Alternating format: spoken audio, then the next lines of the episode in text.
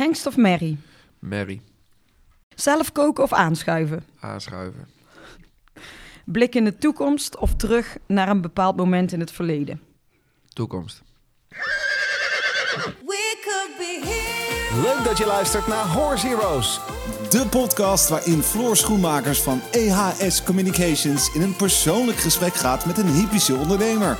Elke week kun je luisteren naar interviews met één of meerdere gasten. Of meeluisteren naar de belevenissen tijdens hypische evenementen in de Horse Heroes Specials. We gaan beginnen. Hij reed tijdens de Rolex Grand Slam als laatste deelnemer de barrage met de pas 11-jarige Hengst Gandorado TN. Ze gaven alles en kwamen over de finishlijn net een fractie tekort voor de overwinning.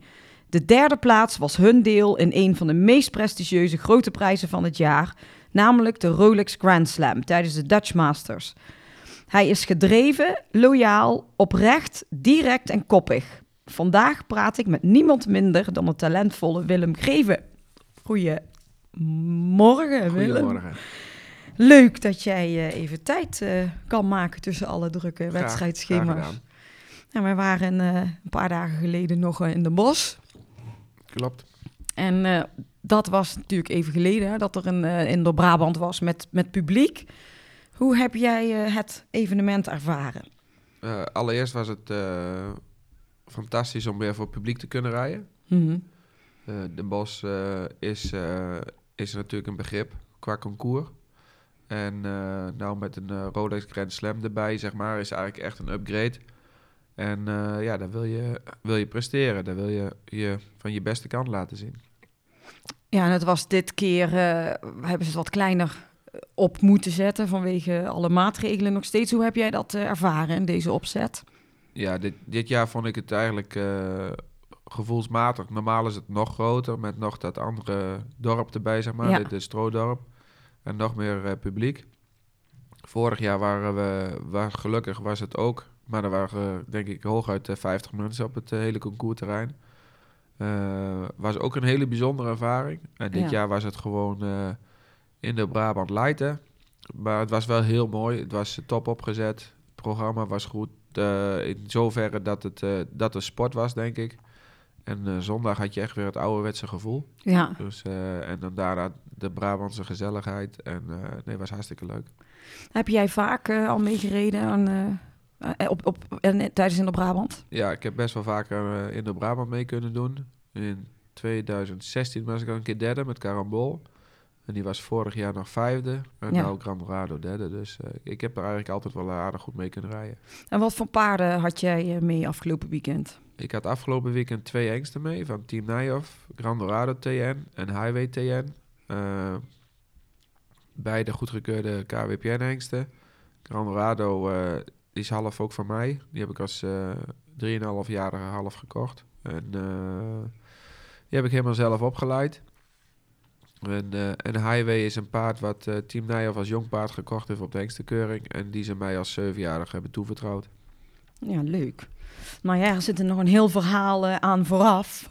Dus we gaan ook even, net zoals we altijd doen in de Horse Heroes podcast, even een heel stuk terug in de tijd. Kun jij ehm, vertellen waar jij eh, bent opgegroeid en hoe? Ik ben eh, geboren in Haaksbergen. Op eh, de Watermolen, het bedrijf van mijn ouders. Mijn vader is een, is een actief dierenarts, toen een hengstenhouder en allround paardenman. En mijn moeder heeft jarenlang een eigen tandartsenpraktijk gehad in Enschede. En als eh, jong mannetje eigenlijk altijd al buiten en bij de paarden. En ja, gewoon helemaal alleen maar horse-minded. En als eh, jong mannetje ging ik... Mijn vader trainde ook volbloedjes. Mhm. En eh, ik kon nauwelijks lezen, maar elke vrijdag... Elke woensdag kwam het eh, zwart-wit gedrukte boekje... en elke vrijdag kwam het gekleurde boekje... met alle racevolgordes en de, de volgorde van de races... en de volbloedjes en welke jockeys en gewichten en alles. En daar zat ik het hele weekend dat boekje te lezen. En dan ging ik op zondag met mijn vader naar Wassenaar, naar Duindicht. En Toen was ik een jaar of eh, zes, zeven, acht. En dat was voor mij... eh, ja, ik kende ze allemaal. Oh, En grappig. de, de, de volbloedjes van mijn vader eh deden ook wel mee. Alleen ja, dit, dit, de rensport in Nederland is natuurlijk, heeft, ja, stelt niet heel veel voor. Maar dat vond ik zo'n mooie sport en eh, daar was ik helemaal, eh, helemaal fan van. Maar toen deed ik ook heel veel ponyrijden en eh, toen was ik al heel actief. Dus je had thuis wel toen ook, eh, naast de volbloedjes, waren er ook ponies waar jij Ja, gewoon ja. mee... eh, mocht- Heb jij eh, broers en zussen? Ja, ik heb twee oudere zussen, Jofra en Elieke. Eh Jofra heeft ook gereden en die doet nou hobbymaten rijden. Die runt samen met haar man een, een bedrijf in verf, grote verfzaak, zeg maar. En mijn andere zus Elieke heeft niks met paarden. En die heeft een goede job. En die heeft een heel mooi huis in Weesp en een leuk gezin. En dan heb ik nog een halfbroertje Kees, die is 18. En die, eh, die eh, rijdt ook, die is nou eigenlijk een beetje opgepakt met rijden, is die best fanatiek in. En eh, hopelijk wordt hij eh, ingelood eh, voor zijn studie. Oh, leuk. Ja. Maar ja, dus jij zat toen eh, vaak op die tribunes naar die volbloeden te kijken daar. En, en wa- hoe is het daar verder gegaan? Ja, dan, eh, dat is eh, ja, pony. eh, A, ponytje, B, ponytje. Zo is het eigenlijk iedereen eh, de weg bewandeld. Eh, gelukkig had dat ik een paar fijne ponies heb gehad. En toen reed ik op mijn twaalfde het eh, eerste Europees kampioenschap. Toen was ik echt eh, ja, drie turven hoog. Met eh rubberen in, in een axelzwang. Ja. En met een pony, daar zag ik wel een leuk verhaal. Dat was een Zweedse pony. Bert Rom toen de tijd. Die had een Zweedse klant, Tanja Torgelsman. En die zocht een fijn jong paard. En had Bert mijn vader gebeld van of wij wat hadden. En en zij had ook nog wel een pony die ze eventueel wil inruilen. Dus, eh, maar wij hadden op dat moment geen geschikt jong paard. Maar bij ons in Buurse woonde Theo Tuurne. Die had een mooie vijfjarige Aram. En dat leek dat meisje wel wat. En mijn vader was wel gecharmeerd van die pony. Dus lang vooral kort, mijn vader drie tweejarigen geruild tegen die vijfjarige. De vijfjarige geruild tegen de pony. Dus iedereen met gesloten portemonnee. Eigenlijk eh, tevreden. Ja. En die vijfjarige was het paard Harriot, wat Tanja Torgelsman tot het hoogste niveau mee gereden heeft. De pony hebben mijn zus Joffra en ik eh, kampioenschappen meegereden en heel veel plezier mee gehad. En bij die drie tweejarigen zat de latere wereldkampioen Harley met eh, Kira Oh. Dus Oh, het was gewoon... Topruil. dat, ja, topruil. dus, eh, en toen eigenlijk elk jaar met de ponytjes goed meegereden. Ook nooit een dure pony gehad, altijd. Ja, de, mijn volgende pony die voor mij wat betekend heeft, was eh, Basic Brilliant. Die was heel lastig. Die had een beetje karakter, maar die moest eigenlijk gewoon weten wie... Ja, die moest eigenlijk eventjes eh, op de plek gezet worden. Die had alle kwaliteiten. Maar Mhm. dat was een heel slimme pony, dus die probeerde je altijd te slim af te zijn. Ja, die kwam via Haak Mels aan. eh, twee EK's meegereden. Toen die pony verkocht en een andere pony ingeruild. En toen met die inruiler het jaar erop weer EK gereden. Dus Ja. dat is eigenlijk wel een beetje de rode draad geweest. Om, om, om met goed horsemanship en goed eh, paardenverstand... op het beste uit een paard of een pony te halen. Maar in die tijd woonde je bij, eh, bij je ouders. Ja, in die tijd was ik... eh, nou, mijn ouders zijn gescheiden toen ik 13 was. Eh, dat was best wel heftig. Daar heb ik best ook wel lang... ja, dat, is, dat heeft wel wat met mij gedaan. Maar ik heb daar ook wel heel veel aan overgehouden. In die zin dat toen de tijd was... er, een jongen die bij ons werkte toen, Jamie Oude Westling. Die was toen eh zaterdaghulpje. Mhm. En dat, was, dat werd mijn beste kameraad. En dat is hij nog steeds. En daar ben ik heel trots op. Dus dat Ja. heeft ook wel weer heel veel gebracht. Alleen toen de tijd ehm, ja, woonde ik bij mijn vader. eh, tot ik jaar of 16 was, 17. Toen ben ik naar mijn moeder gaan wonen.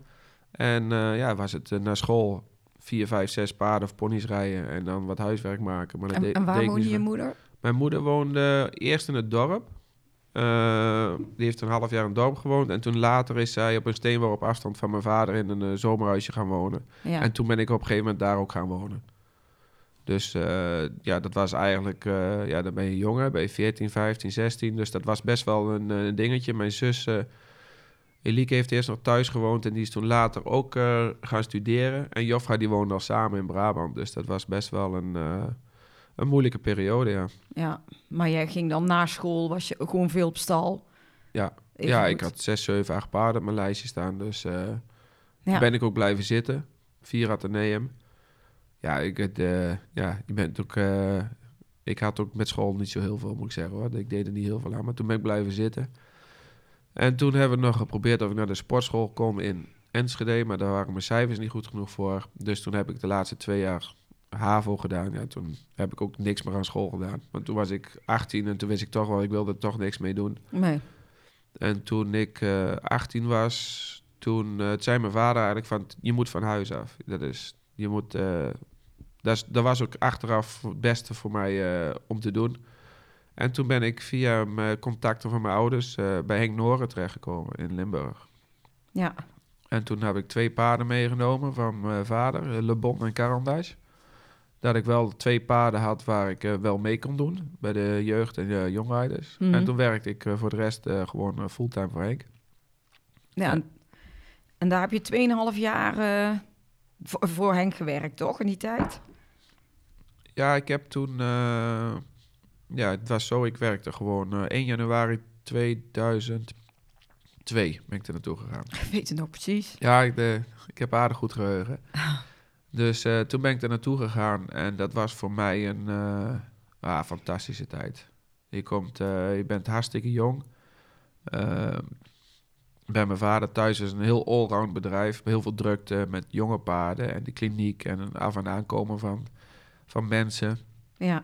En dan kom je in één keer eigenlijk, ja, kom je in een, in een, in een topsportklimaat en in een stal van zo hoog niveau. Uh, komt in een hele andere wereld eigenlijk die je normaal gesproken voor jou jong bent uh, onbereikbaar. Ja. Uh, ontmoet je mensen en ja, dat is gewoon. dat was voor mij een openbaring eigenlijk. En de rust, vooral de rust in het werken en de rust en de professionaliteit in de benadering van het paard. Ja, dat heeft mij echt wel, wel de ogen doen openen. Maar ook, denk ik, een stukje de handel. Zo. Ja, de handel ja, hele kleine dingen die je... Dat, uh, een heel stom voorbeeld. Uh, Henk was altijd heel erg... Uh, Henk ziet er altijd heel netjes gesoigneerd uit. Ja. Schoenen gepoetst, netjes. hij zegt, je moet er netjes uitzien. Als je mensen ophaalt van het vliegveld en ze komen door de gate en ze je picks op, die moet er netjes... Je, om een klein vergeet ik nooit weer, maar die is altijd bezeten in zijn schoenen aan het poetsen. Maar die ziet er altijd hartstikke netjes uit. Maar dat is wel... Ja, ja dat, de eerste indruk De eerste dan indruk, boom. Ja. ja. En... en ja, ik moest een keer met een paard voor Tino Nassis naar Pessoa toe. En die was te laat, of weet ik veel. Dus ik heb daar een halve dag bij Rodrigo Pessoa op stal, moest ik wachten. Ja. Ja, Henk zegt, wacht maar, want ze komt wel, maar wacht maar. Nou, dan loop je daar... Uh, maar ja, Rodrigo Pessoa was toen uh, nummer 1 of 2 ja, van de dus wereld. Toch en wauw. Dan staat Balubert daar op de loopband. En dan heb ik daar... Ik denk, jezus, dat is gewoon... Ja, prachtig. Ja, snap ik. Dus uh, daar heb ik een super mooie tijd gehad. Uh, Henk heeft daar ook wel altijd heel eerlijk in geweest dat hij voor mij uh, niet een paard aan wil houden voor de sport. Dus dat was echt, ik was echt handelsruiter. Had hij er eentje, kon ik meedoen, maar die werd Ja. ook weer verkocht. Ja. Uh, daar kwam ook bij kijken dat ik op concours altijd wel aardig goed oplet of de goede paarden meelopen. Dus ik kwam wel eens regelmatig terug. Dan zei ik, oh, ja, Jantje of Pietje, dit een fijn paard bij zich. En dan, dus toen heeft Henk mij ook gevraagd, die heeft mij meer bij de handel betrokken. Dus dat wou ik ook wel, want dat vind ik ook hartstikke leuk. Alleen dat dan ook, ja, dat ik dus heel veel op concoursen was als zijn een soort van scout. Dus Ja. ik ja, ging naar het Bundeschampionaat en naar Jeff en in Frankrijk. Overal, eh, ik kende denk ik de meeste paarden in België, Nederland en Duitsland, die kende ik wel. De jonge paarden. En dat was ook voor Henk heel goed. Ja. En het was ook heel eh, leerzaam. Ik heb heel veel mensen leren kennen. Alleen op een gegeven moment begint dat wel te kriebelen. En toen wou ik eigenlijk eh, op een gegeven moment eh, begin 2014, april 2014, ben ik weer naar huis. eh, 2004 ben ik, eh, ben ik weer naar huis gegaan. ja, terug naar, eh, De watermolen. Naar, naar de watermolen, ja. Ja. En eh, wat heb je daar gedaan in die periode toen? Nou, eigenlijk ben ik met de intentie, echt met de intentie naar huis gegaan om daar eh, te blijven. En om daar mijn, mijn, eh, dat bedrijf eh, niet naar mijn hand te zetten. Dat klinkt misschien wat te, te, te hard, maar wel proberen om dat eh, in zo'n banen te gaan leiden dat dat eh, eh, een beetje de vorm komt te krijgen waar ik mij ook goed in voel. Dat het iets minder meer op de sport en op de handel gefocust was als in grote getalen op, eh, op de fokkerij. Ja. En jouw vader, die stond daar wel voor open? Ja, absoluut. Die heeft mij ook heel veel kans gegeven. Eh, daar ben ik ook dankbaar voor. Eh, wij zijn toen samen een bedrijfje begonnen. Ja. Eh, ik huurde een x-aantal stallen bij hem op, eh, op het bedrijf. En daar hoefde ik geen huur te betalen. Ik kreeg, maar ik moest wel vier paarden voor hem voor niks rijden. Dus dat was op zich eigenlijk een super start om te beginnen. Ja. En eh, ik had ook helemaal geen geld. En daar heeft hij mij in zoverre... Ja, bijvoorbeeld, ik zag een paard springen hier op concours in Marklo. Eh, van een meisje Marije Klaassen. Ik denk, dat is voor mij een equitation paard. En dat meisje vroeg eh 25.000 euro. Eh, maar dat had ik niet. Gulden, denk ik. Nee, euro. Dat was Euro- toen, oh ja, ja, tuurlijk, was al euro. En, eh, maar dat had ik niet. Maar zijn meisje, ja, zegt ze, maar ik wil ook wel een ander jong paard kopen. Dus toen hebben we, mijn vader heeft toen twee driejarige merries geruild tegen dat paard. Dan hebben we dat paard naar die kennis opgestuurd in Amerika. En die heeft dat paard verkocht. En toen kregen we, ik weet niet, het was 40.000 dollar. Dus we hadden wat. Ja. En dus dat was een beetje, dus op zo'n manier is dat een beetje gaan rollen. En eh, dat was eigenlijk eh, een hele gruwelijk hard werken. Ja. En je had niks, maar je had ook niks te verliezen. Dus daar ging ik vol in en dat, dat begon ook te lopen. En toen eh, heb ik eigenlijk, denk ja, dat bedrijf begint te groeien. Of Dat, ja, dat begon een klein beetje vorm te krijgen. En toen heb ik eigenlijk in begin 2006 eh, de aandelen van mijn vader overgenomen. Want ik wou dan gewoon echt de drang naar zelfstandigheid en onafhankelijkheid, die heb ik altijd heel erg gehad. En dat Ja. heb ik dat toen ook, ik denk, het kan wel laten groeien, groeien, groeien, totdat het eh, groter wordt. Maar ik kan beter nou helemaal voor mezelf gaan als over tien jaar. Ja. En eh, daar had hij in het begin wat moeite mee. Op een gegeven moment heeft hij dat ook wel begrepen of geaccepteerd. Dus in 2006 is toen eh Willem Geven Sportpaarden en BV eh gegronderd. En toen ging ik eigenlijk verder op dezelfde voet. Maar toen was je best wel jong dus. Daar was ik 23. Ja. Dus En jij woonde toen... ehm, bij, bij mijn moeder. Oh, toen ben je weer teruggegaan. Ja. Want in die tijd dat je bij, bij Henk was, heb je natuurlijk een Ja, hele ja. tijd even eh, in Limburg gezeten. Toen ben je weer teruggegaan naar je moeder. Ja. En toen je- eigenlijk op dezelfde voet verder gegaan. Ja.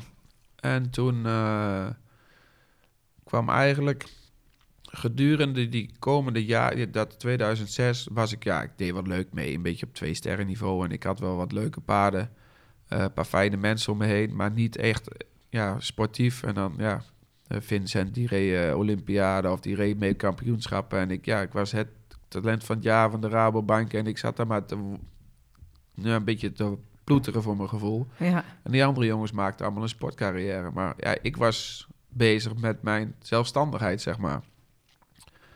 Eh, maar gedurende die periode kwam bij mij ook wel het besef dat ik dacht van... ik weet niet of ik hier helemaal in mijn hub ben. Of ik hier mijn draai kan vinden.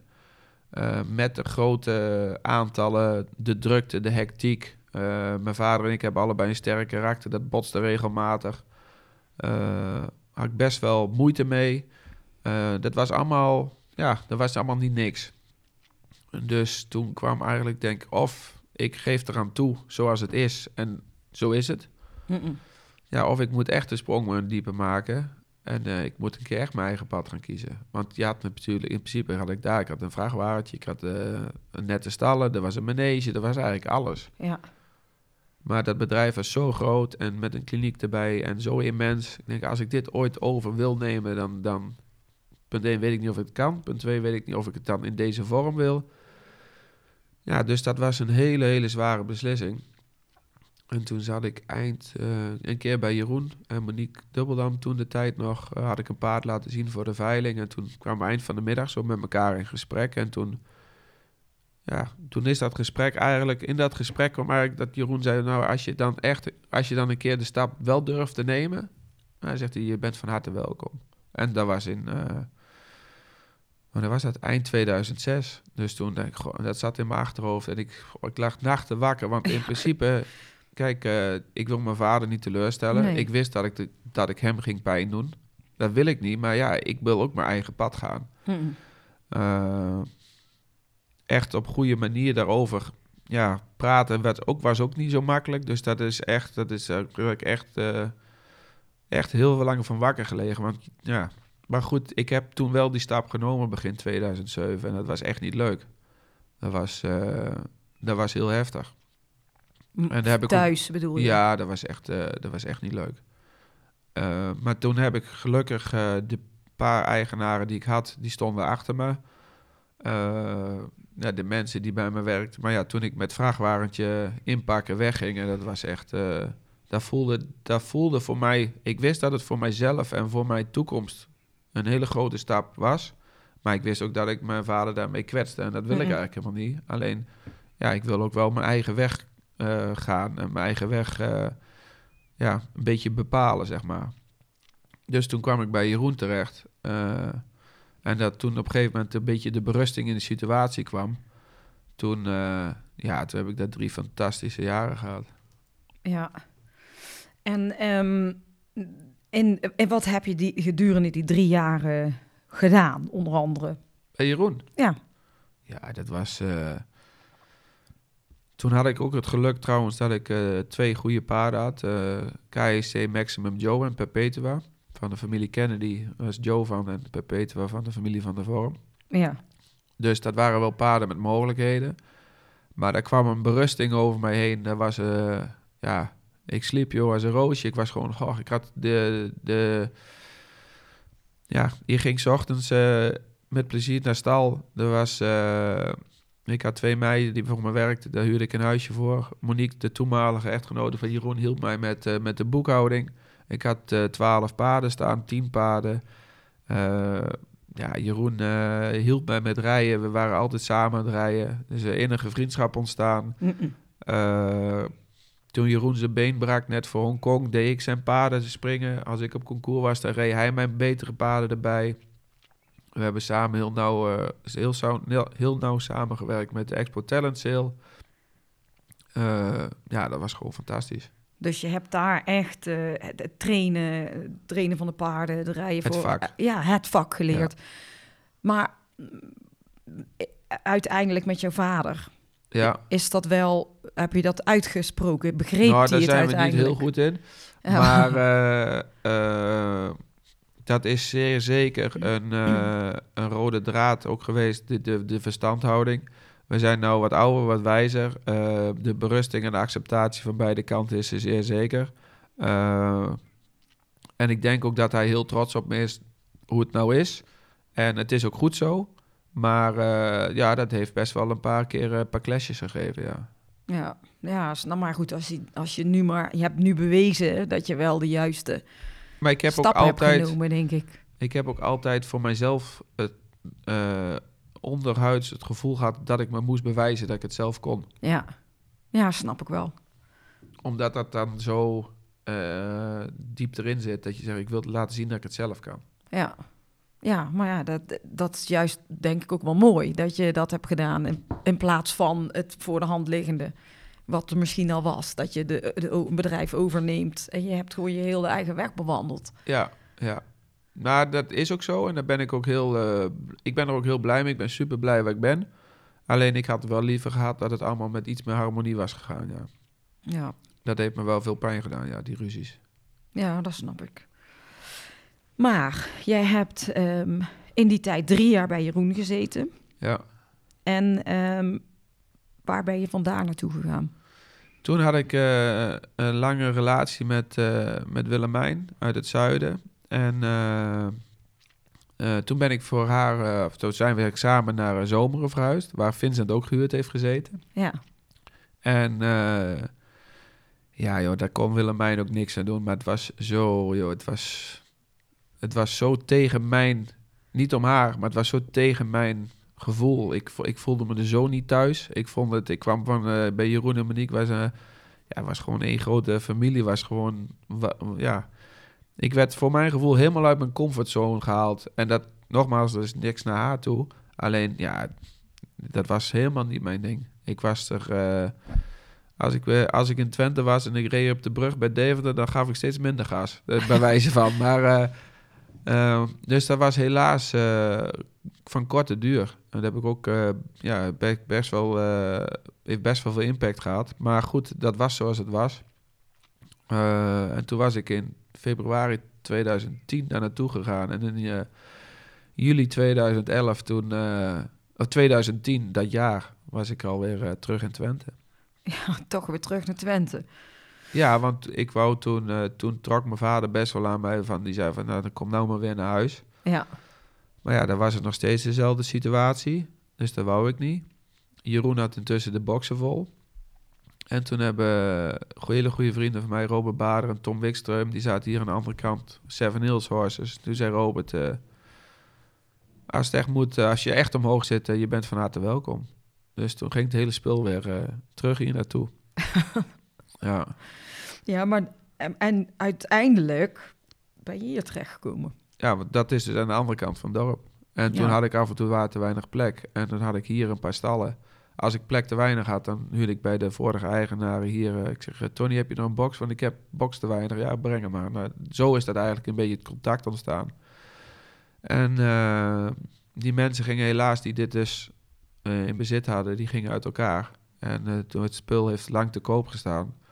En met als gevolg dat ik het op een gegeven moment zelf heb kunnen kopen.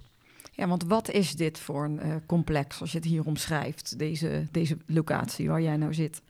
Nou, dit is toen dit, zeg maar, dit was al langer te koop. En het was in eerste instantie verkocht, maar dat ging op het laatst niet door. En toen vroeg Tony, hij zei, is het niet wat voor jou? En toen ik hier met die, toen hij dat zei van, god, of ik het dan eventueel het wat voor mij zou zijn, toen ik met die mindset hier rondliep, toen dacht ik zo. Want het was echt voor mij eigenlijk altijd, omdat ik altijd dacht dat het is of te duur of het is al verkocht. Dus ik had nooit die blik erop van. Ja, wat als? Ja. Dus dat heeft een uh, anderhalf maand geduurd, eh, dat een beetje onderhandelen en alles. En toen was op een donderdagavond voor Jumping Amsterdam. En toen hadden we de laatste keer bij elkaar. We, we kwamen er niet uit, want ja, ik wil ook niet. Ik kon het niet niet rondkrijgen financieel gezien. En uh, nou ja, zij wouden niet, uh, niet... Maar ja, we kwamen gewoon niet bij elkaar, punt. Dus toen kwam ik thuis en toen zei mijn moeder en mijn stiefvader van... En, en ik zei, nee, het lukt niet. Ja, goed, ja, ja. Maar, maar, toen zei mijn moeder, maar is het zo mooi? Dan ik zei, mam, het is abnorm, het kan abnormaal mooi zijn.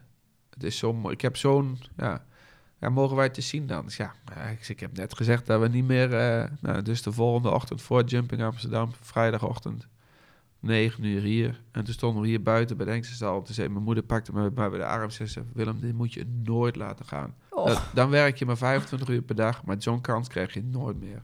Bij ons in de buurt, half uur van mijn vader, een kwartiertje van mijn moeder aan de autobaan. Super locatie. En toen, uh, nou, toen, weer, uh, nou, toen weer om tafel. En toen heeft Tony heeft hier nog drie kwart jaar gewoond. Uh, zijn kinderen, de ponies van zijn dochter hebben hier nog heel lang gestaan. Uh, de school die hier dus de pand huurde, dat is allemaal een beetje met waar geven en nemen. En dat is eigenlijk ja, allemaal heel goed gegaan. Dus toen was een heel groot, heel groot moment voor mij, absoluut. Maar wel mooi dat je moeder dat zo heeft gezegd. Ja, die pakte me zo. Dan werk je maar 25 uur per dag. Ik wil je wel helpen, maakt niet uit, maar dit mag je nooit laten gaan. En ze heeft gelijk gehad. Ja, zie je, moeders, die, moeders, moeders weten Alle dat. moeders heten mama, hè? maar nu is het uh, inmiddels dus wel al gewoon... Het, uh, hoe lang zit je hier nu? Uh, wat is het? elf jaar. Ja, en het is super mooi. Ja. Omschrijf eens wat, wat voor een bedrijf je hier hebt. Ik heb hier een bedrijf, een heel kleinschalig bedrijf... waar maximaal 18 paarden kunnen staan dat zich toelegt op de training en de begeleiding en de, de training van jonge talentvolle paarden en topspringpaarden. En, uh, en dat heb ik, doe ik samen met een heel team van goede mensen. Ik heb mensen die jarenlang voor me werken, met me werken. en dat, dat heeft heel veel, de, door de jaren heen denk ik dat ik ja, goede jonge paarden, goed paarden op kan leiden voor de topsport. Mm -hmm. En en ook die verkoop ik ook wel veel, heb ik ook veel verkocht. Maar ik ben nu op het punt dat ik ze eigenlijk wel wat langer aan wil houden. En daarnaast heb ik me ook wat meer toegelegd op uh, investeren in hengsten. Ja. Omdat als een hengst het heel goed doet in de sport, de verleiding om, de ver, om hem te verkopen ook niet zo groot is, omdat hij de andere kant ook weer zijn inkomsten heeft uit de dekkerij. En heb jij nu uh, jouw ouders, komen die veel hier? Uh, mijn moeder komt regelmatig hier. Uh, die hoop ik dat ik ook binnenkort hier, hier bij, bij het bedrijf, dat ik daar een, een, een, klein huisje voor haar kan, kan bouwen. En mijn vader komt af en toe. Die komt niet heel vaak, maar die komt af en toe. Het zit er wel, dat is wel leuk dat je ouders zo ja. toch wel in de buurt hebt. Ja, absoluut. Um, en um, nou ja, zij straks had je het ook even over eh, dat Vincent eh, allemaal bezig waren met de Olympiades en weet ik het allemaal wat. Nou ja, daar ben jij natuurlijk eh, uiteindelijk ook terechtgekomen. Ja, ja, Hoe ja. was dat? Een beetje dubbel. Ehm, punt 1 is natuurlijk ongelooflijk dat je het überhaupt gehaald hebt. Ja. Ik denk dat het... eh, ik vond het fascinerend om tussen al die andere sporters te zien. eh, Te, te zijn en te zien. Ehm, maar ik had liever iets beter gereden. Of iets beter resultaat gehad. Nou goed, dat is een sport. Maar ik vond wel jammer dat er geen publiek bij was. Dat is wel... Ik denk nog steeds, het was een ongelofelijke ervaring. En we hebben een hartstikke goed team gehad. En we hebben een hoop... eh, maar ik had liever iets een grotere bijdrage sportief geleverd. En ja, ik denk dat het met publiek nog mooier was geweest. Dat weet ik eigenlijk zeker. Maar ik vond het fantastisch met Michael. eh, dat was natuurlijk ongelooflijk mooi. Ja, en, maken. en, eh, en Harry met zijn nulronde. Dat was super. Alleen ik had liever sportief gezien zelf iets grotere aandeel erin gehad. Wat is het meest memorabele moment binnen jouw carrière geweest? Sportief gezien denk ik dat de overwinning in Jumping Amsterdam voor mij wel tot nu toe staat. Ik heb eh, daarna best heel veel eh, leuke dingen gedaan. En, eh, maar het sportief gezien was de overwinning in Jumping Amsterdam. En vorig jaar eh, met Carambol de nulronde in Barcelona. Ja, Dat was voor mij ook heel emotioneel. Dat was heel mooi. en had het een reden dat het zo emotioneel was? Ja, dat is een beetje. Dat paard betekent zoveel voor mij. Dat is. ik kan niet omschrijven hoe. Ja, ja dat is gewoon. Dat is zo'n uniek paard. Eh, dan leef je eigenlijk. eh, ik had hem in, in Den Bosch heel goed. eh, vorig jaar in Den Bosch werd hij vijfde. Toen gaf Rob ook aan, en snap ik ook wel dat hij, dat hij het risico niet wordt nemen met de reis en met, eh, met alles, met zijn leeftijd. En hij is best wel een baasje om naar Tokio te vliegen. En heeft hij eigenlijk de hele zomer super gesprongen. Maar dat paard heeft altijd op een bepaalde manier... krijgt hij niet de erkenning die hij verdient. Die heeft al toen die jaren, in zijn topjaren, was het altijd vijfde, zesde. Want die, eh, in de jaren van Kaan en, eh, en Aken, Mhm. was de, die top vier jongens waren zo sterk. Daar zat je altijd een beetje tegenaan te schoppen. Toen heeft hij een blessure gehad. Eh, dus die, ja, die mist een klein beetje de erkenning.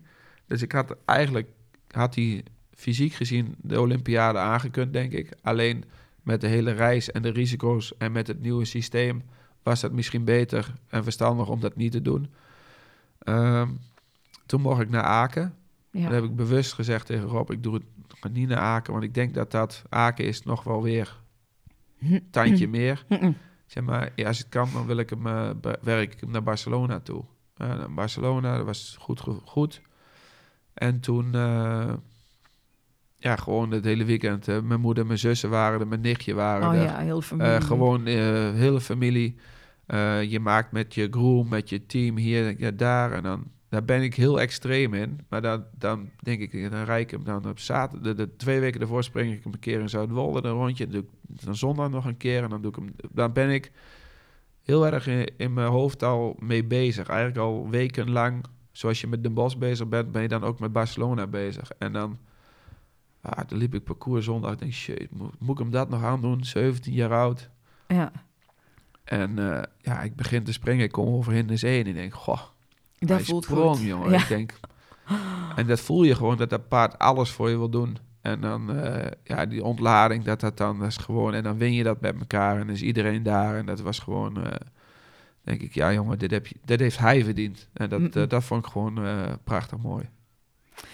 En jij hebt ook een nummer doorgegeven Ja, van Simply the Best. Heeft Ja. dat hiermee te maken? nee, nee. oh, ik denk misschien gaat het wel hier over de Nee, heren. dat is, weer, eh, dat is weer een ander. eh, dat, nummer is, eh, dat nummer is het nummer van mijn stiefvader. Ja, mijn stiefvader is voor mij heel belangrijk geweest als, als mens in mijn leven. Die, die is in 2018 overleden, heel onverwacht. En dit was zijn nummer eigenlijk altijd. Hm. En dat is, eh, ja, die man eh, is groot gemist voor mij. Maar dat was een man waar ik eh, Willem kon zijn. Gewoon eh, een stukje fietsen, weekend eh, wielrennen met elkaar. Of je nou wel of niet goed gereden had, of handel gedaan, of, dat maakt niet uit. Hij had, was het een paardenman? Nee, helemaal niks. En daarom kon je Willem zijn. Ja, Hoe heette die? Dan, Dan gaan we nou een stukje draaien voor Ben. doe maar.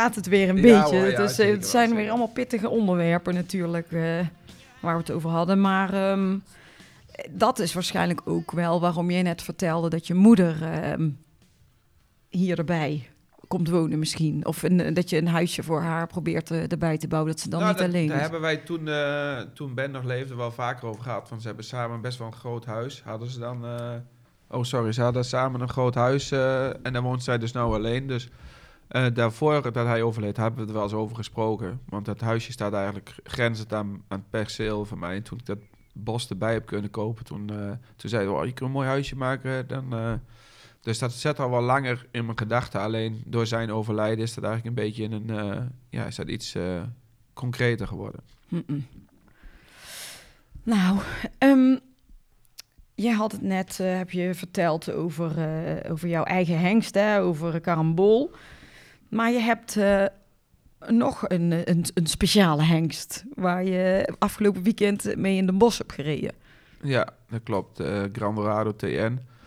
Ehm, ja, dat paard heb ik als Grand Dorado heb ik als 3,5-jarige half eh, kunnen kopen. De, van deel van de Fokkers overgenomen. Ik samen met Team Nijhoff. Ja, En eh, ja, dat is een, eh, een heel getalenteerd paard. Is het altijd geweest. Heeft eh, altijd onder een vergrootglas glas gelegen. Eh, veel gevraagd als dekhengst. Heeft altijd goed gepresteerd. Eh, is een paard met een, eh, met een eh, heel bijzonder karakter. Het is eigenlijk een heel lief paard. Hij is eerder verlegen als brutaal. Maar je moet hem wel eh, op een goede manier aan jouw kant krijgen. Dat is eigenlijk met alle paarden zo. ja, Alleen met hem, het probleem is bij hem, of het probleem was bij hem, dat hij, dat hij en dat is een gegeven hoge bomen vangen veel wind. En eh, er staan altijd eh, van die azijnpissers langs de kant. Die als die één pas verkeerd doet, dan zie je nou wel, zie je nou wel. ja, Oh, je dan niet dit of dat niet. Dat paard moet zich altijd bewijzen.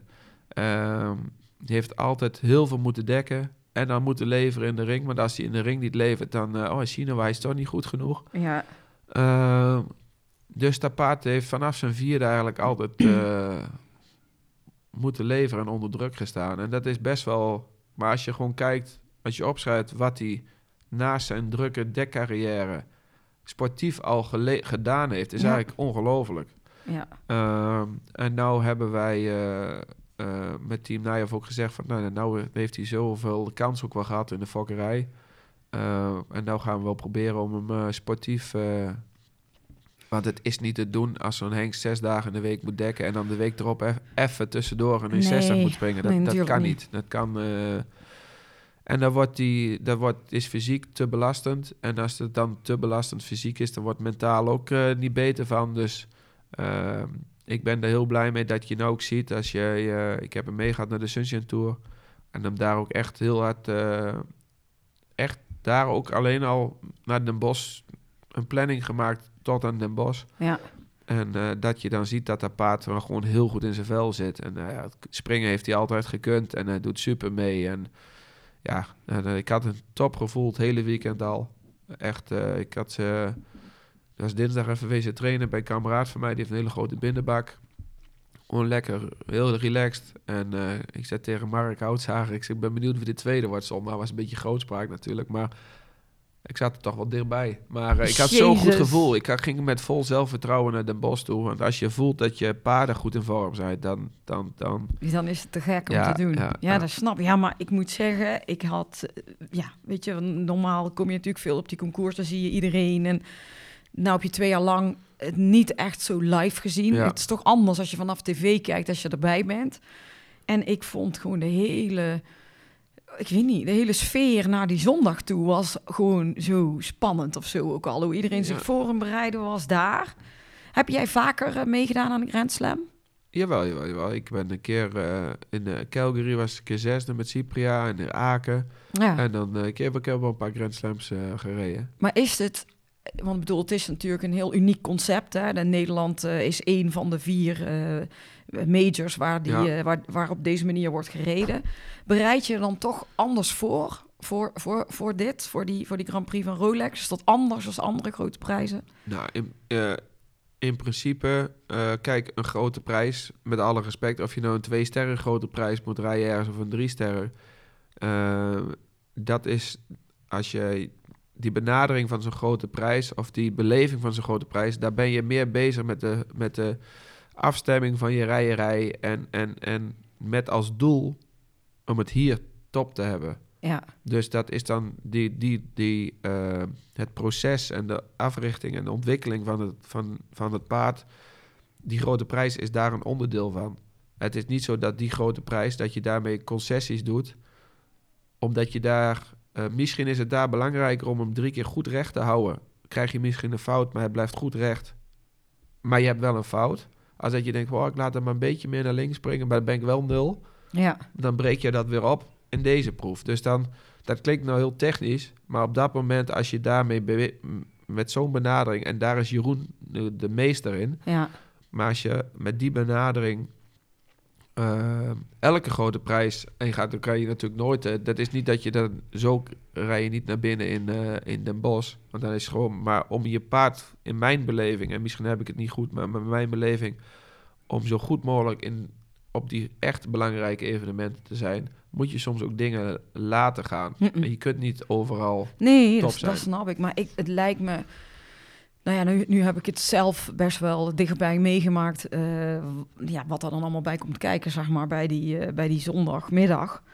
Maar ja, het- het lijkt me wel dat je toch een soort van anders die zondag ingaat. Of, of, is dat, was dat voor jou niet zo? Ik heb verschillende ruiters gesproken. Sommigen zeggen, ja, die gaan de heel vroeg op tijd naar bed. Of die hebben bepaalde eh, iets, eh, riedeltjes wat ze doen vooraf. Dat ze iets zenuwachtiger zijn omdat het dat, eh, dat hele concept erachter zit. Is dat bij jou of ben jij zo nuchter? Nou, ik heb, eh, mag je gerust weten, ik, heb in, eh, ik ben in 2000, eind 2014 ben ik een paar keer bij een sp- een sportpsycholoog geweest, Rico Ja. Schuijers. Ja. En omdat ik best wel veel dingen binnenlaat. ik, moet, ik, ik heb heel veel prikkels. Weet Ik zie alles, ik hoor alles. Ik, en je moet je eigenlijk een soort modus vinden dat je jezelf afsluit, dat je met jouw ding bezig bent. Daar heb ik heel veel baat bij gehad. Eh, en daar heb ik ook, ja, daar heb ik heel veel baat bij gehad eigenlijk. En, en voor dit weekend denk ik, ik ga niet naar huis, ik blijf daar. Eh, ik heb zaterdag, eh, ik heb vrijdag wel gezellig gehad, eh, was hartstikke leuk. Ja, Zaterdag ook niet heel fit, maar goed. Maar ik heb zaterdag, ik denk ik kan naar huis gaan, dan kan ik thuis nog wat doen. Of ik blijf daar. En dan doe ik mooi, heb ik Grand Dorado lekker in de ringdressuur gereden. Ik was alleen met Hendrik van Eckerman en Isabel Wert gewoon. Het zal misschien niet zoveel uitmaken, maar voor mijn gevoel was dat belangrijk. Dat, dat, dat was voor mij het belangrijkste. Nou, toen ben ik smiddags bij mijn neefje bij de voetbal wezen kijken, vind ik ook prachtig. Even eruit. ja, En dan weer de focus op highway. En zaterdag was niks, eh, gewoon een beetje op tijd naar bed en de kopje erbij. Maar mijn, voor mijn gevoel, dan zijn er bepaalde punten. Als je dan je echt focust op dat, dat weekend, dan, dan, dan leef je ook een beetje naar die, eh, naar die zondag toe. ja. En dan zondags voor de grote prijs, ja, dan eh, niet te veel mensen om je probeer een beetje af te sluiten. En je gewoon echt jij met je paard bezig te zijn. En Ja. dat werkt dan goed. Ja, want ik heb het. eh, wij zaten natuurlijk aan de, aan de losrijring. Dus je hebt ook, weet je, Martin Fuchs en, en, hoe, en Daniel. En hoe die zich allemaal. Hoe je ziet gewoon hoe iedereen zich voor aan bereiden is. En met het hele team eromheen. En met die grooms en met alles tot de centimeters uitmeten en proberen. En dan zit jij wel tussen die mega wereldtop. Ja. Ben je aan het rijden. Ja. is.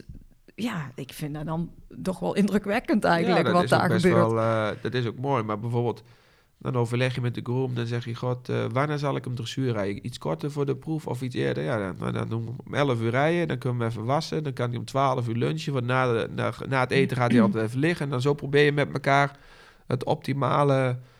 eh, concept te vinden waar het paard het best op kan presteren. Ja, en als je het uit kan leggen, hè, want ehm, ik heb eh, gezien een beetje hoe de pa- parcours in elkaar eh, zit.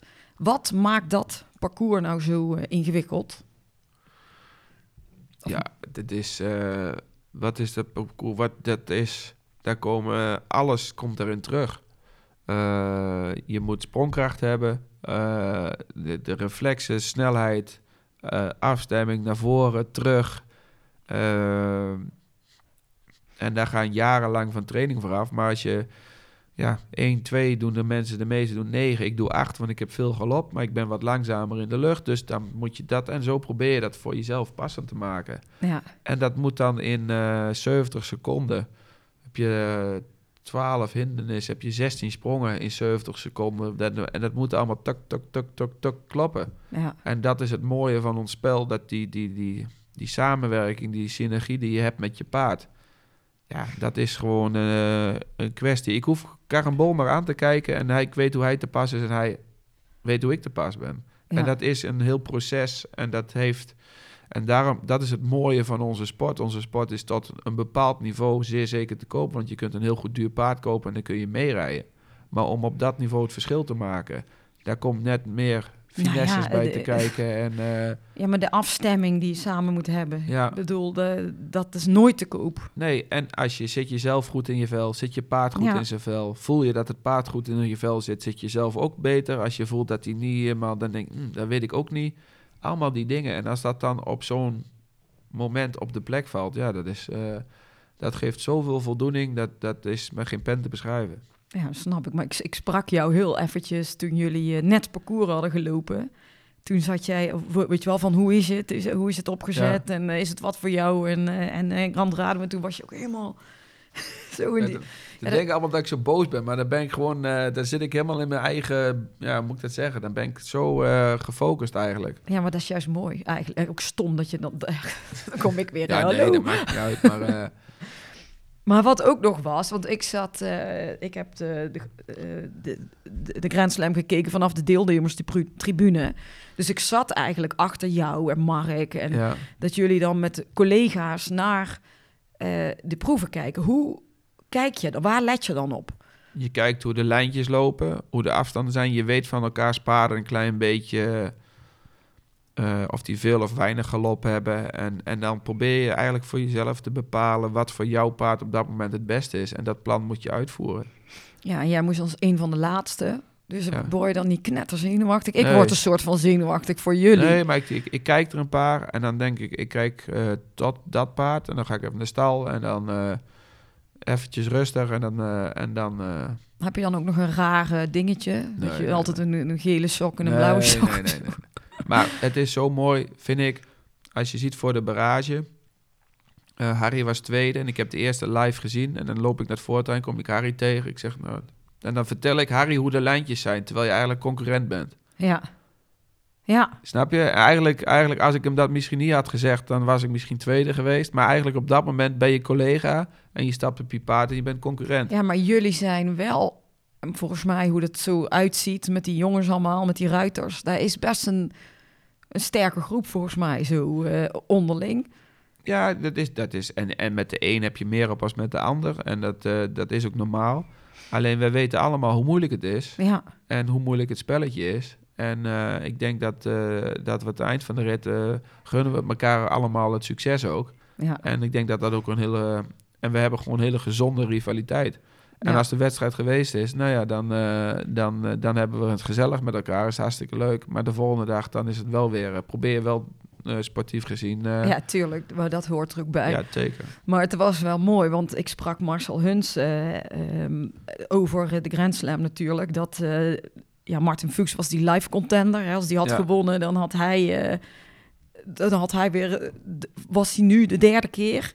Ja. Had hij dan gewonnen. Dus Ja. had alleen Scott Brash eigenlijk nog heeft gedaan. En je zag Scott ook wel dat, ik, ja, dat hij weet hoe het spelletje werkt. Uiteindelijk had hij nog Scott eh, heeft het drie keer achter elkaar gewonnen. drie keer achter elkaar. achter ja. elkaar. Ja, ja. En, eh, en Martin was nu de live contender. Die had nu dan de derde, als hij nu had gewonnen, volgens mij voor de tweede keer of de derde keer of zo. Dat Nee, die had, eh, die had Martin heeft Genève gewonnen. Ja. En dan was dit de eerstvolgende. De, dus deze Den Bosch of in de Brabant was de eerstvolgende naar Genève. Dan is dat eh eh, op één volgende. Ja, en, en Marcel Hunsen die zei, ja, voor, de, voor, voor Rolex zou het leuk zijn als er iemand dan het weer... Weet je wel, dat Martin Fuchs het weer Ja. zou zijn, dat hij Genève had gewonnen. Maar hij zag natuurlijk het allerliefste, eh, het mooiste voor Brabant, als de Nederlanders Ja, eh, in de top stonden. En dat was zo, Ja, want Harry was inderdaad eh, tweede en jij werd gewoon even derde daar. En bij die persconferentie allemaal. Maar dat is toch wel mega dan, als je dat eh, voor elkaar krijgt. ja, maar op dat moment besef je dat eigenlijk helemaal niet. Want je bent zo met je paard bezig en met, je, met de job die je, nog, die je doet of die je moet doen. Ja, Eh, maar achteraf, eh, ik lag zondagnacht om drie uur klaar wakker. Ik heb alle appjes beantwoord. Maar ja, dat is toch prachtig mooi. Super. ja, daar geloof ik wel. En nu zit jij eh, je, je wagen alweer in te laden, want ga je naar Parijs. Ik had eh, voor Den Bosch gevraagd voor Parijs, maar daar stond ik op de wachtlijst. En eh, toen zei Daniel Bloemen, want die is dan met Hermes en die had een balletje ook nog voor me opgegooid. Is dan moet je zondag maar winnen. En dan, eh, Dan kan je mee. maar goed, het was dus close. Dus ik stuurde de organisatie van Parijs een berichtje zondag. Ik zei, als ik nou niet meer mee kan doen, dan weet ik het ook niet. Maar toen kreeg ik maandagmiddag dus uitnodiging. Dus hartstikke mooi. Oh ja, dus dat is, jouw leven is echt eh, alleen maar reizen met de paarden en eh, de Ja, wedstrijd. het is, nee, ik heb wel ook, eh, ik ben zeer gedreven in, in, in mijn sport en de handel.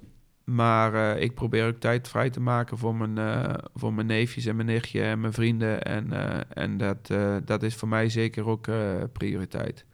Maar tijd voor een relatie? Ja. Nog even niet. Daar heb ik, eh, nou, dat vind ik wel, dat vind ik wel, eh, daar ben ik wel flauw van. Eh, ik ben daar zelf ook niet, ik stel me ook niet gauw open voor iemand, ben ik ook heel eerlijk in. Ik denk ook dat ik, ik ben heel, ja, kopper. Ik ben heel erg, dan als er wat is, dan, dan ik dat zelf. ik heb best veel zelf voor me op moeten komen. Mm. Ehm, en als ik dan eh, vrienden, collega's van me om me heen zie met kleine kindjes en zo, daar ben ik hartstikke gek op. Dat, eh, vind- dat doet wel wat met me. Maar eh, ik weet zeker dat het goed gaat komen, links of rechtsom. Ja, Dus tuurlijk. dat komt wel goed. Dat komt ook goed. Dat komt als het komt, zeggen Ja. ze. Als jij iets over mocht doen, wat zou dat dan zijn? Wat zou je dan anders hebben gedaan? Als ik iets over mocht doen, dan had ik beter naar Ben geluisterd. Oh ja? Ja, misschien.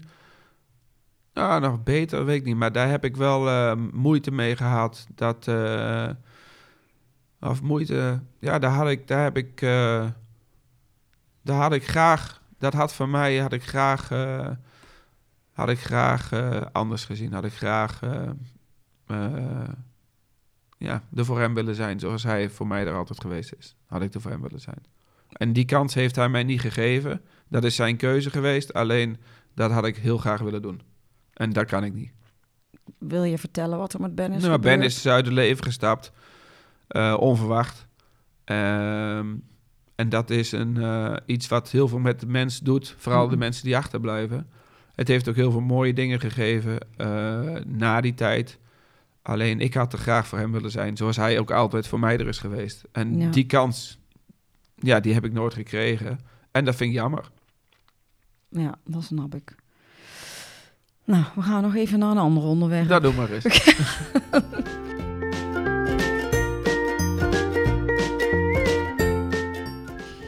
Ik heb een vragenpot. Heb je die zelf allemaal opgesteld? Ja, de, de, dat, waren de, dat zijn allemaal eh, vragen. En zie je in het Nederlands en in het Engels. En ook wat dingen die met Brabant te maken hebben. Dus ik heb geen idee eh, wat je krijgt. Maar goed, trek er maar eens in uit. Nou, daar komt ie. Wat zijn je toekomstplannen? Mijn toekomstplannen zijn dat ik, eh, dat ik eigenlijk eh, graag verder wil gaan zoals het nou gaat. Eh, ik heb niet de intentie om week in week uit op concoursen te zijn. Maar het, het, het, het, het, werken met paarden, de passie die ik heb voor het werken met paarden, wil ik graag doordoen. En ik zou gewoon dan, ja, huisje, boompje, beestje. Ja. En dat komt zoals het komt. En de rest eh, ben ik eigenlijk heel, eh, heel happy zoals het gaat. Oké, nog één. Nog één. ik krijg die handen allemaal niet erin.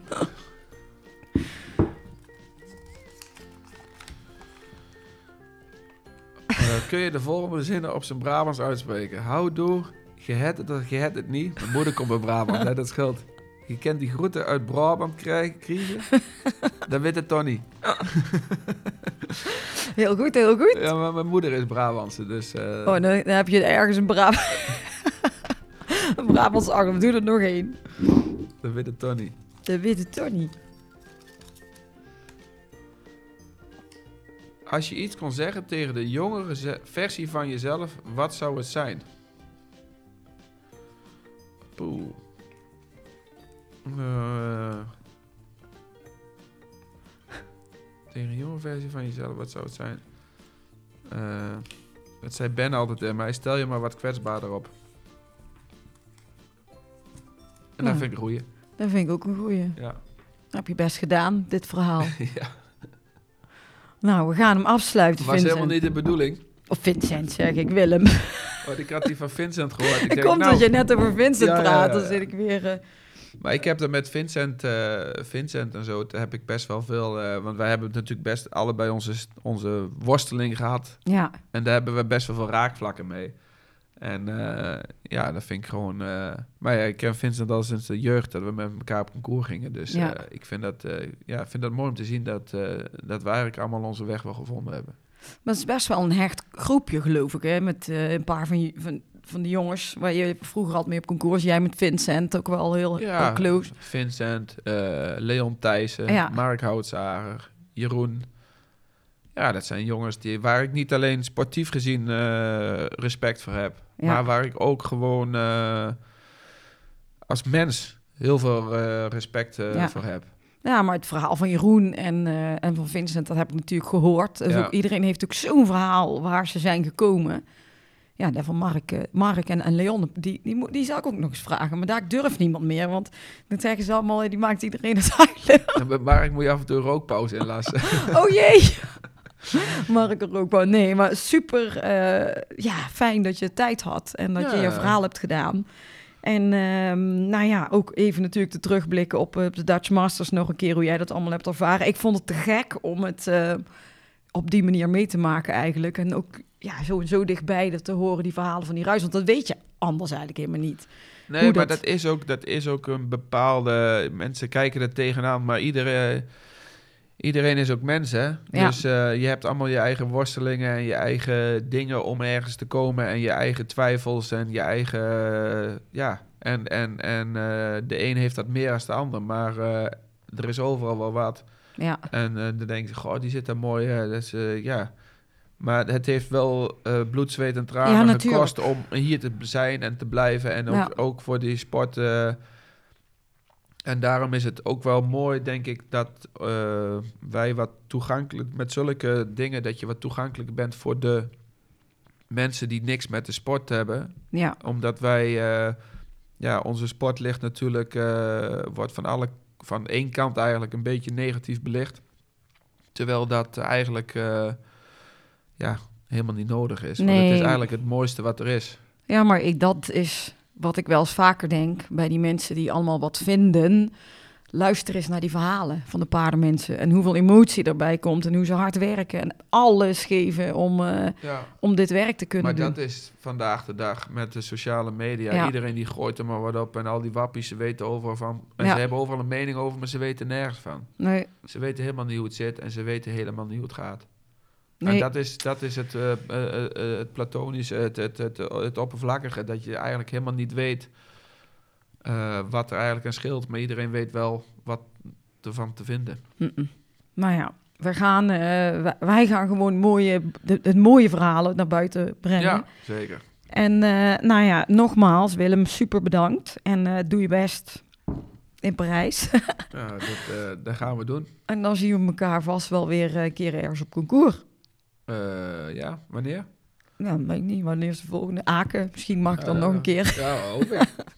dan hoop ik dat ik eh, weer derde ben. Ja, precies. Of, of nog Dan meer. ga- ja, dat zou wel tof zijn. Dan gaan jullie daar ook weer allemaal heen. Gaan jullie wel allemaal daar? Is dat nu wel de bedoeling? Dat de hele groep die nou in Nederland eh, tweede, derde, vierde, de- allemaal... Nee, we hebben met Jos heeft met iedereen, Jos Lansing, de bondscoach, heeft met iedereen gesproken. We hebben een beetje een, globale planning van de landenwedstrijden. Dat iedereen een soort, soort eh, blauwdruk heeft. Een beetje wie waar naartoe moet. Ja. En dan kun je daaromheen je planning maken. En dan wordt gedurende het seizoen wel wat, eh, wat aanpassingen gedaan natuurlijk. Want door verkoop of blessures Ja, of ja, wat dan ook. Maar eh, ik weet wel een klein beetje wel waar ik naartoe ben nou de eerste twee, drie maanden. Oh, leuk. Ja, Ben dus benieuwd. Ik ook. Nou, bedankt. Jij bedankt. En ehm, bedankt voor het luisteren. En tot volgende week. Tot de volgende keer. Houdoe. Houdoe. Houdoe. We could be heroes.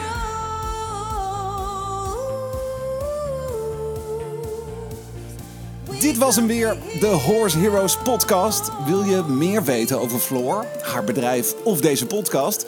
Kijk dan even op de website van ehscommunications.nl. En wat je ook zeker even moet doen, is je abonneren op deze podcast om geen enkele aflevering te missen.